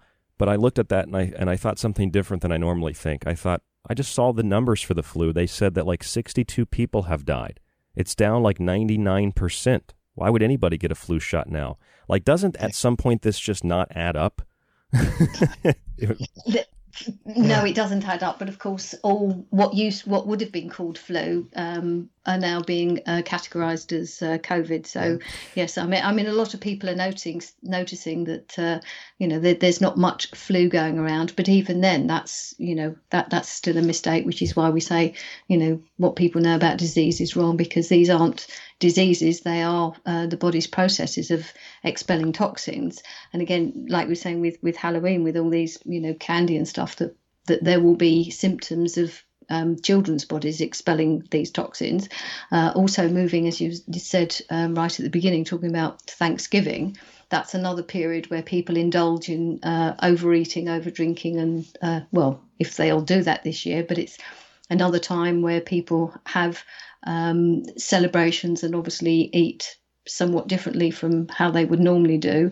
And then are surprised when they have certain symptoms afterwards of, or you know whether they feel a bit lethargic or you know stomach upsets or uh, you Congestion. know congestion of, of mean, different kinds. Yeah. So uh, and and again, you know, with coming up to Christmas, you know, there's another period where you know people indulge and then they get um, you know the seasonal flu that comes around in January, which is not surprising because these are yet more symptoms of detoxification from all the overindulgence in uh, sweet things and sugars and and um, all the different Yeah. things that are in food products, all the you know the chemicals. I mean, we I think we talked about processed food products and uh, just how many chemicals are in there, and the body doesn't recognise them as food, and so wants to expel them. And then, um, you know, these different symptoms. So whether it's rashes or fevers or just feeling lethargic and, and all kinds of congestions that are, you know, that that's all part of the body's normal process. Yeah, I and mean, straight, and straight after Christmas, Oh, uh, absolutely. again, as you can you can see what's going to happen, because people, as you say, in the past, as Dawn said, it would normally be oh, it's the flu season, you know, January, February, uh, never tied to the detox of what's been going off at Christmas. But this coming year, you can see what's going to happen. People will go down with the same symptoms after overindulging, but now it'll be COVID. So, you know, there'll be a, a rise in COVID cases. So we're going to have to put in more stricter measures. We're going to have to have a more lockdown. You know, people obviously weren't doing what they were told and avoiding one another over Christmas. You know, they've been getting together with their family and friends. How dare against, they? How dare, yes, how dare they? against our recommendations. And now this is what's happened. So we're going to have to put in some stricter measures. You can see what's going to happen. And uh, unfortunately, unless people wake up and refuse to have anything to do with this nonsense, it will just get worse. Um, and uh, well, that's what this is all about. This is what we try to do in the interviews, like with, with yourself, Ryan, and and uh, try to get the message out there as much as possible to tell people they they don't have a lot of time now. You know, the uh, they're you know they're really putting on the pressure. The powers that be.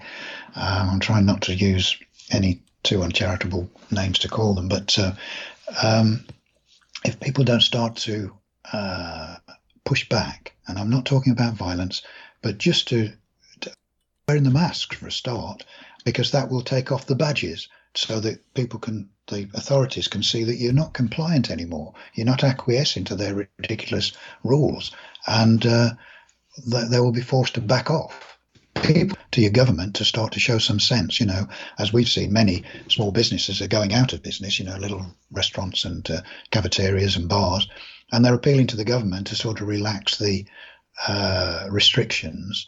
Um, uh, and think the government's going to do something about it. Well, they're, they're not, because, because that's the intention. You know, the people that are pulling the strings in the background here, they want to create chaos, both financial, um, you know, they, because if they can create this chaos, they know that if people are out of work, they have no money, they have no jobs, they start to lose their houses, they start to become sicker, depressed, even to the point of suicide, then they're much easier to control and they will bring in even more radical measures. Um, and we've seen so- suicide rates have skyrocketed in the United States. And I don't know about the rest of the world. Also, I, there's a couple things that you guys were saying I took a note of. I wanted to mention. Uh, first of all, flu season. Uh, that just sounds like sports to me. It's like this the flu season kicks off January 1st, like it's some specific day and time where everybody just magically gets sick. It's all a construct. Just like, you know, diseases and, and, and symptom complexes. It's just a it's a construct. Um, so, here, here's an, let me give you an example, and then I would like to get into the subject of candy and Halloween a little bit more in detail, and we'll skip we'll skip this third break here too, so we have some more time. Um, but but recently, I've tried to learn how to bake. I'm a good cook, but I'm not a really good baker. So I thought I'm going to try to make a pizza. So I got the flour, got the water, just all raw vegetables on top that I cut up and uh, I don't do meat or cheese, but I put all the vegetables on top, and I made the pizza a couple days in a row, and I made uh, a really good one the other night. I finally kind of mastered it, and I got so excited that I ate the whole pizza. Now it wasn't like a giant pizza, but it was you know it was a good amount. And I woke up the next morning, as would be expected, feeling kind of sick. And I know that I know that like ten years ago, I would have had I would have told someone, or I would have gone to the doctor you know, if I felt like that the whole next day, and they would have probably obviously given me some kind of medication or they would have given me these guidelines on how to take care of myself. But really, it's just I ate too much of something and now maybe my body's really hot and I feel bloated. It, that that is like the most obvious thing in the world. You put something and too much of it into your body, it's no wonder that you don't feel good, even if that's so-called healthy food. That's like really obvious. First of all, yeah. should be.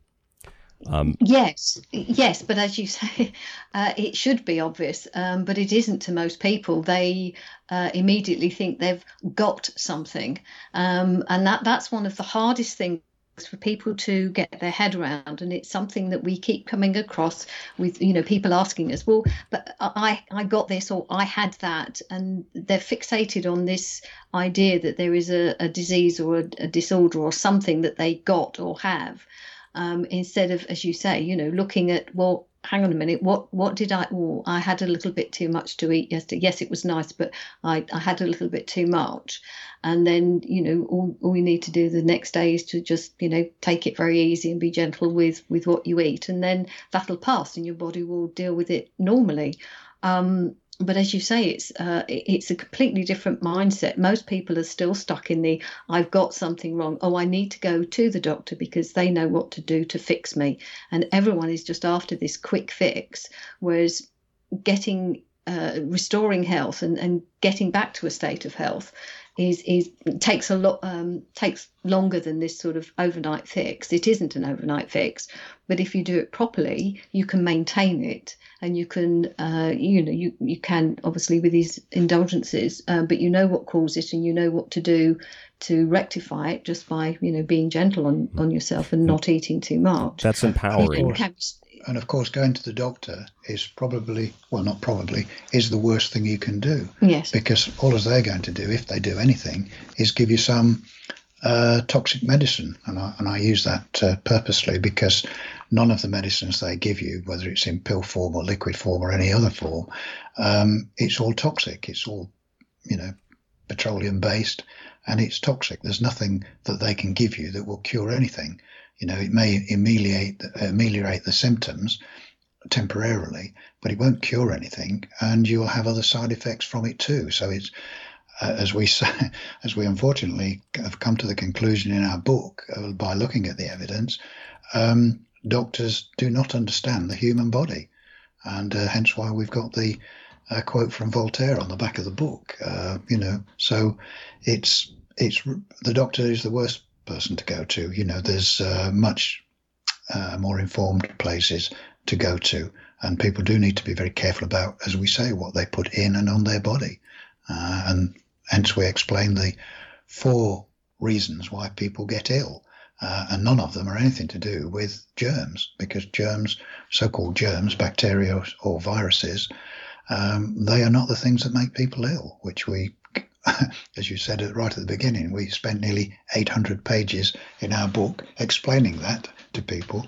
Um, so we, we do hope they take notice and uh, educate themselves so that they don't fall into these traps and uh, they realize where, if they do get ill, where it's coming from. Where, where can Where can listeners get a copy of the book, Dawn Lester, David Parker? What really makes you ill? Well, the easiest place is, uh, I mean, any online bookstore. If you type type it into your browser of choice uh, for online bookstores. Um, there's surprised me. There's many of them that uh, you can buy it. You're obviously from Amazon. Uh, everything ends up in Amazon, so you can buy it from Amazon anywhere in the world. Um, uh, you can find out more about the book if you go to our website, which is whatreallymakesyouill.com.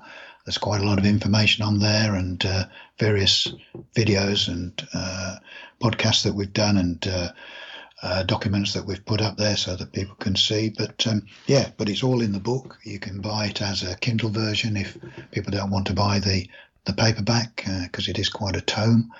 And um, yeah, the, the Kindle version's about ten dollars, so it's it's not expensive if you if you want to go for that. It's got all the same information in it, and uh, we hope people will, take note of it and uh, get themselves educated they'll take back control of their health and uh, have a better life for it. And it will help them to see through the lies and corruption that's being perpetrated on the whole of humanity at the moment with this fake uh, virus. Um, So, yeah, that's my recommendation. Ultimately, it's self responsibility, self reliance, and it's, uh, I think it boils down to when you are able to do that and you work through a process of realizing what that is, ultimately it saves you money and it saves you a lot of stress because you don't have to worry about catching a virus per se. You just worry about yourself and how you take care of yourself and the environment that you're in and try to limit the toxins that you're exposed to or what goes into your body. That's a very empowering thing and maybe that's maybe that's scary to some people, but in, and on the subject of toxins going into the body, let's spend this last little bit of time tonight talking about Halloween and candy because I really wanted to discuss that since Halloween is this weekend. Um, sure. I mean, when I was a kid, I, I would eat everything and I was very, very sick. And all the things that I was sick with have gone away over the years because I've switched, not intentionally, but over the years, it's developed into basically what is a plant based diet, uh, a whole foods plant based diet. And all my issues for the most part have gone away except stress and anxiety which causes some other issues sometimes with the skin or with the heart. And i know that it's anxiety. I know that it's stress. So that was very yeah. empowering for me to realize that. But let's go back to halloween halloween candy. W- what would you guys like to talk about? And, well, I'd like to mention because it's, it's, attached to it. Uh, I'd like to talk about dentistry, which might sound a little strange, but uh, it is it is actually all connected with the uh, toxic intake uh, of Halloween, um, because one of the other side effects of uh, eating uh, this high sugar content candy um, is uh, rotting pe- uh, children's teeth in particular. Now, I know that the sort of mainstream will say it's all to do with bacteria while people get cavities and but it's not. It's to do with what they eat, and particularly sugar is very bad for ruining teeth.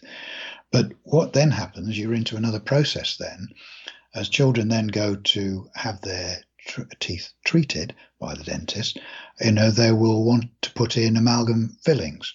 You know, well, amalgam fillings, uh, for people that are not sure, you know, they're very extremely toxic. You know, they they have toxic metals, a mix of toxic metals in them, uh, which uh, will be mercury, zinc, copper, tin, and silver.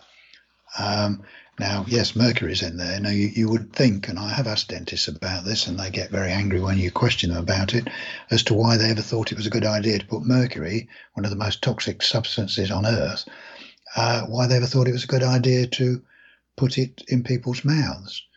Uh, you know, and some think that it's a good excuse to say, well, it used to be lead. Uh, and think, well, oh, that's okay then. So you stop putting lead in people's mouths and you put mercury in instead. Um, but yeah, they really believe this, and they really believe that uh, in that mix of mercury, zinc, copper, tin, and silver, that somehow uh, that binds it all together, and none of those toxic metals are going to uh, get into your bloodstream in any way. And yet, it's been proved, uh, particularly with mercury, that it uh, the vapors from it uh, every time you eat or drink anything is is getting into your system, and of course leads to all sorts of neurological problems which could be some of the things that children then get treated for, you know, ADHD, I'm thinking of again, uh, but also, which is probably something that people are not all that aware of, is that, uh, and from my point of view as an electrical engineer, it, it's sort of particularly interesting because wherever you get dissimilar metals, and you've got a few of them there, and what can be called an electrolyte, which would be in this case the saliva in your mouth, you've actually got a tiny battery so each of your amalgam fillings becomes a little battery, which gives out an electrical charge. And that electrical charge is disruptive, particularly as it's in your mouth, so it's disruptive to the brain and the brain's functions and the whole neurological thing. So there can be all sorts of uh, unrecognized problems that are actually stemming from not only the toxicity of the amalgam fillings, which have resulted from the toxic candy that people have had, uh, but also from the electrical discharge from these tiny batteries which are now in your teeth. Now, there's a, and I'll, I'll give you a very interesting case which I don't think I've talked to you about before, uh, and this was written by uh, a dentist. Uh, uh, I think Mr. Huggins was it mm. in, uh, and a dentist. We include it in the book. Yeah. yeah, it's in in the book, but a very interesting case where I'll cut a long story short, but uh, a young girl had come to his dental practice to uh, have some dental work done. Uh, but uh, the parents told him that she'd also got leukemia, had been diagnosed with leukemia.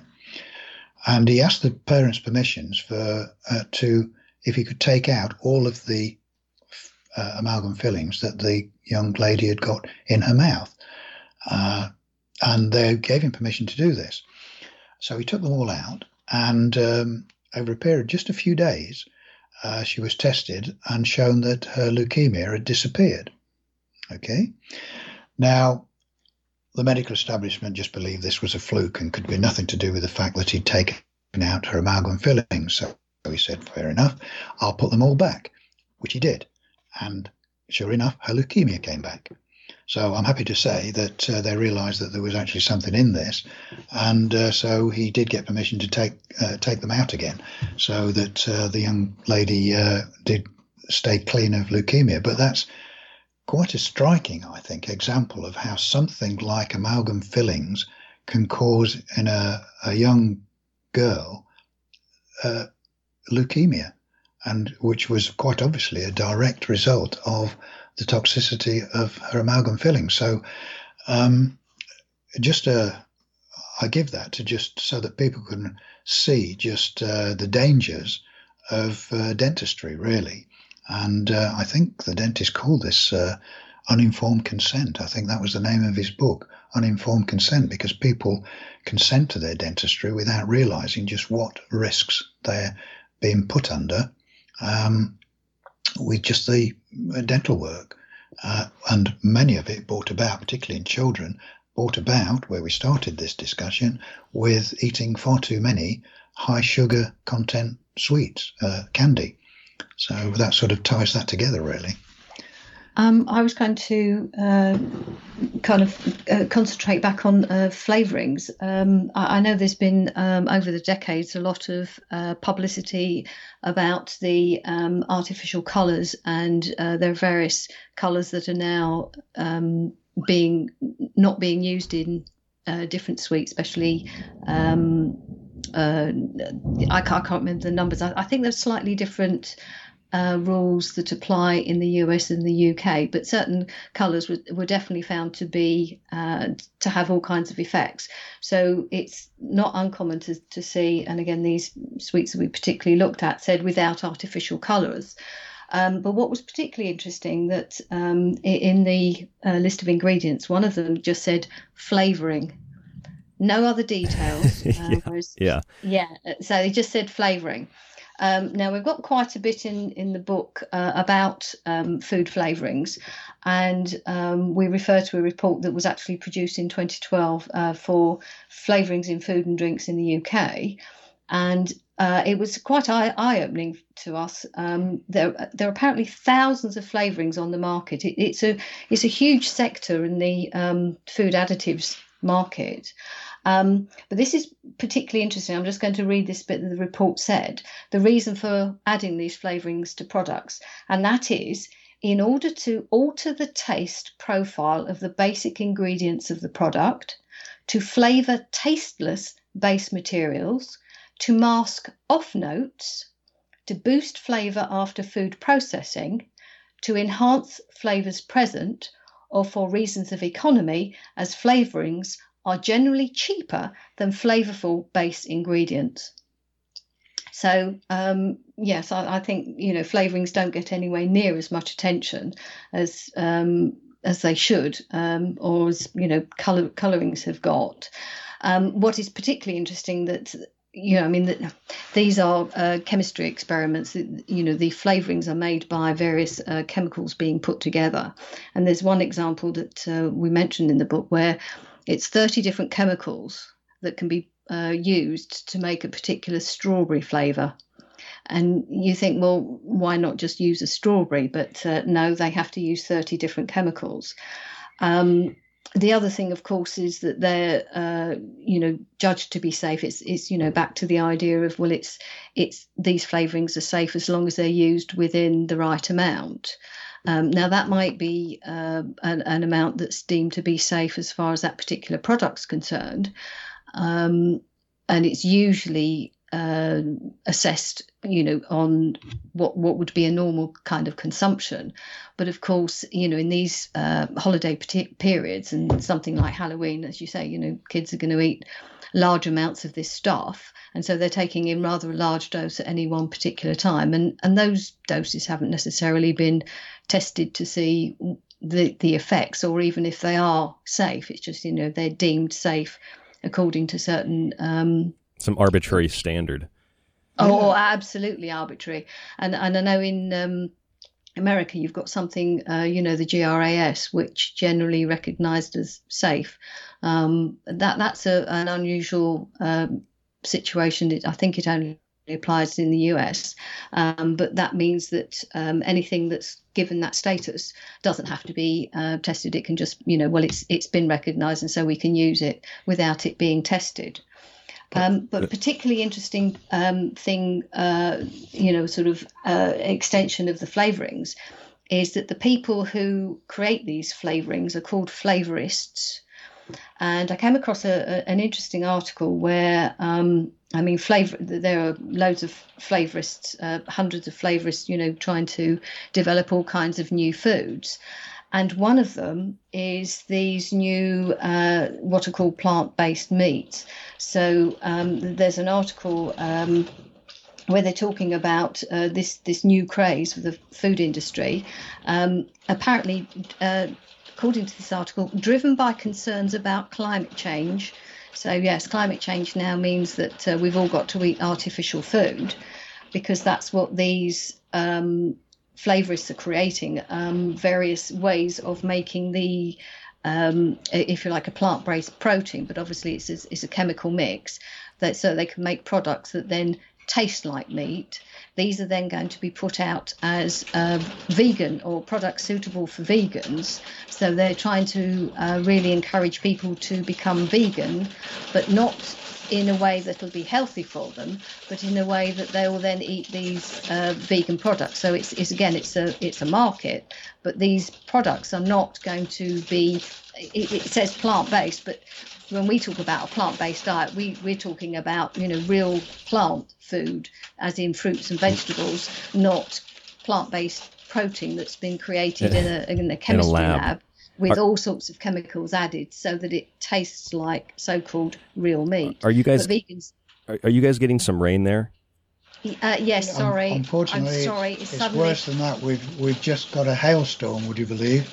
Um, so I'm not much I can do about it. We've got lumps of ice hitting the window, which is probably what you can hear. So uh, do apologise for the background noise. Hopefully, it'll pass over quite quickly. Yeah, we, we've only got a couple minutes here left. I just wanted to read quickly through uh, six really weird Halloween candy ingredients. Um, you guys ever heard of lanolin? Sorry, say that again. Lanolin, L A N O L I N, lanolin. Oh yes, yes. Lan- uh, I la- think yes. We pronounce la- lanolin. Sorry. Lanolin.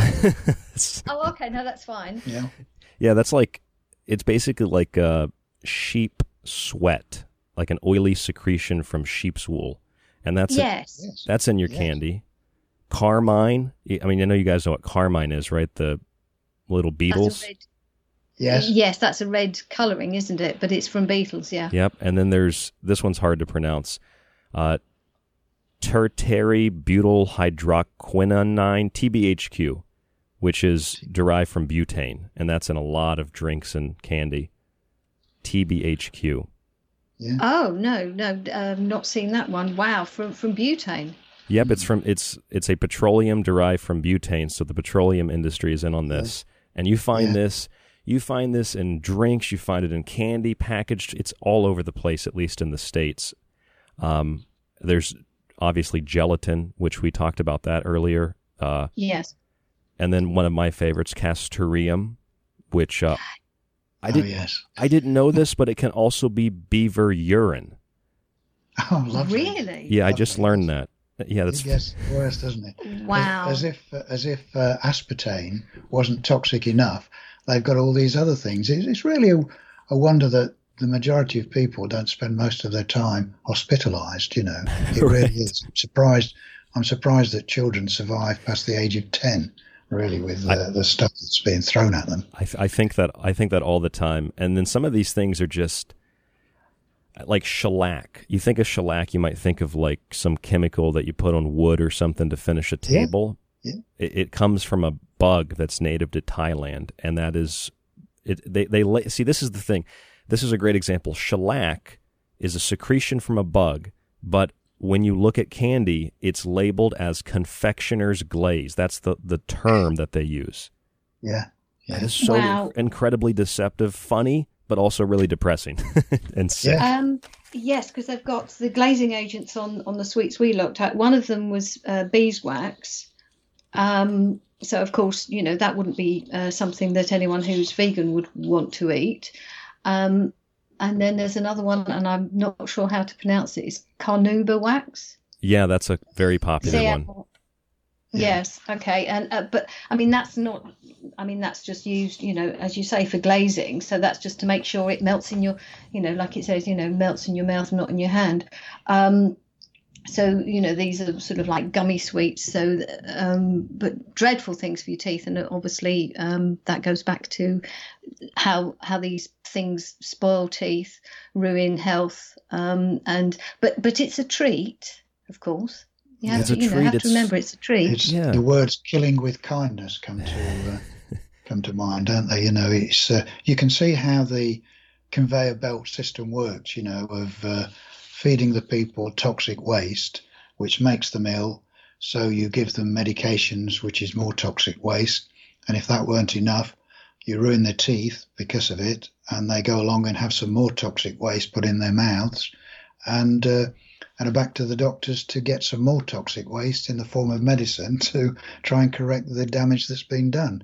It's as I say, it's, It's uh, a vicious can- cycle. It is a it's vicious a good cycle. business model for the pharmaceutical stroke petrochemical companies, um, and hence they're so uh, intent on trying to protect it, you know, against the likes of us that come along and say, "Hold on, guys, what you're doing is totally wrong, and you're poisoning everyone." Uh, so obviously that's why they don't take very kindly to it. so some some people are worried about catching a disease, a virus, bacteria, some kind of infection. So maybe they don't go out trick or treating for Halloween, or maybe they meet people in their driveway because that's safer. Or in Calgary, Canada, I saw that police in Calgary City are telling people to use giant PVC pipes to toss the candy into at six feet away so it slides into the kid's bag. So we're, we're worried about all this stuff uh, because of a virus that has not been isolated and proven to exist officially. Uh, and yet we can turn over any of these candy bars or any of these bags of candy and see highly toxic ingredients that don't even necessarily hide behind a label. They'll just tell you this is butane, this is lighter fluid.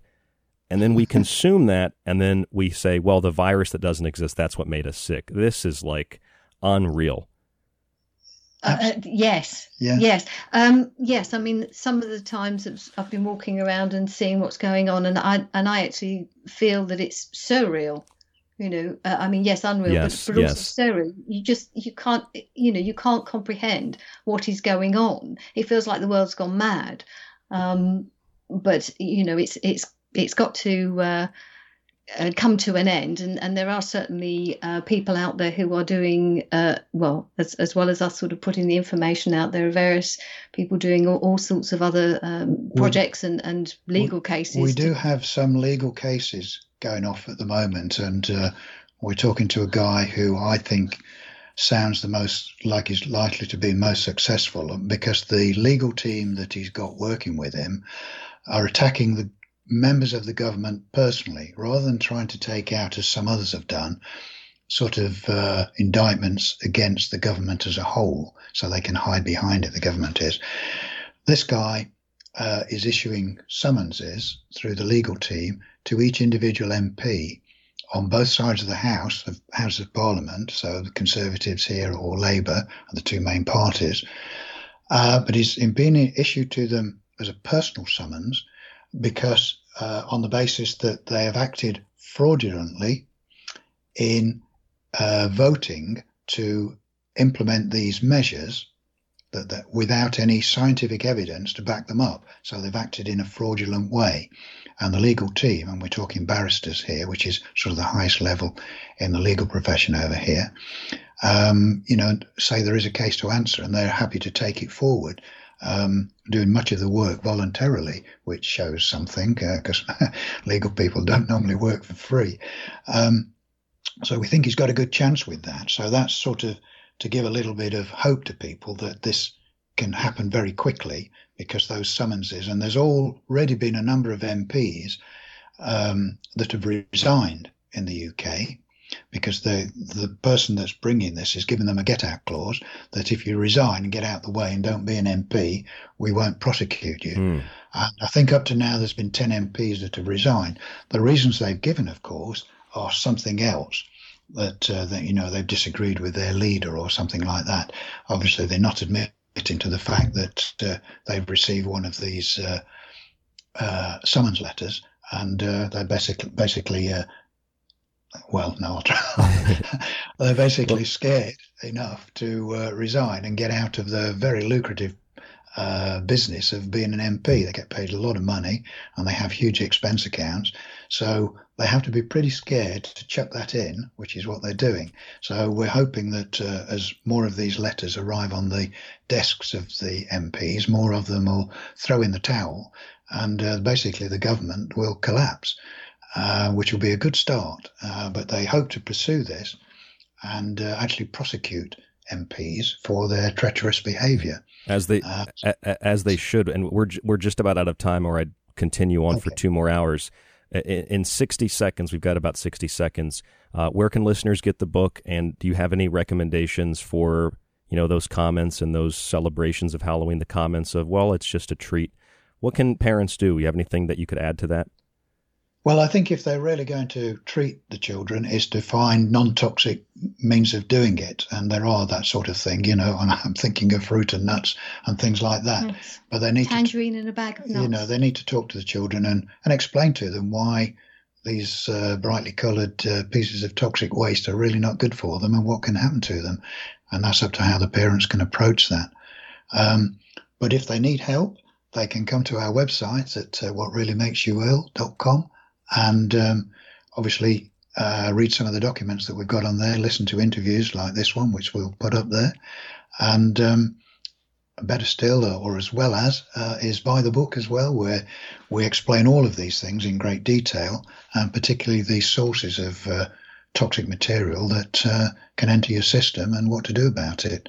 Uh, and and to tell you actually what really makes you ill and uh, how you can avoid it and take back control of your own health. So well worth well worth a look, I would say. What really makes you ill? That's the book, Dawn Lester, David Parker, and we're just about out of time. I'll bring the music up here, but Dawn, do you have any last comments? Uh, no, I, I, think that was all fairly well covered by David. Um, yeah, I mean, ma- mainly the, the book is available on most uh, Amazon or, or other online bookstores. All right. Well, thank you both for coming on the show tonight. I really appreciate it. It's always a fun conversation. Yes, we've enjoyed it too. Yeah, thank you, Ryan.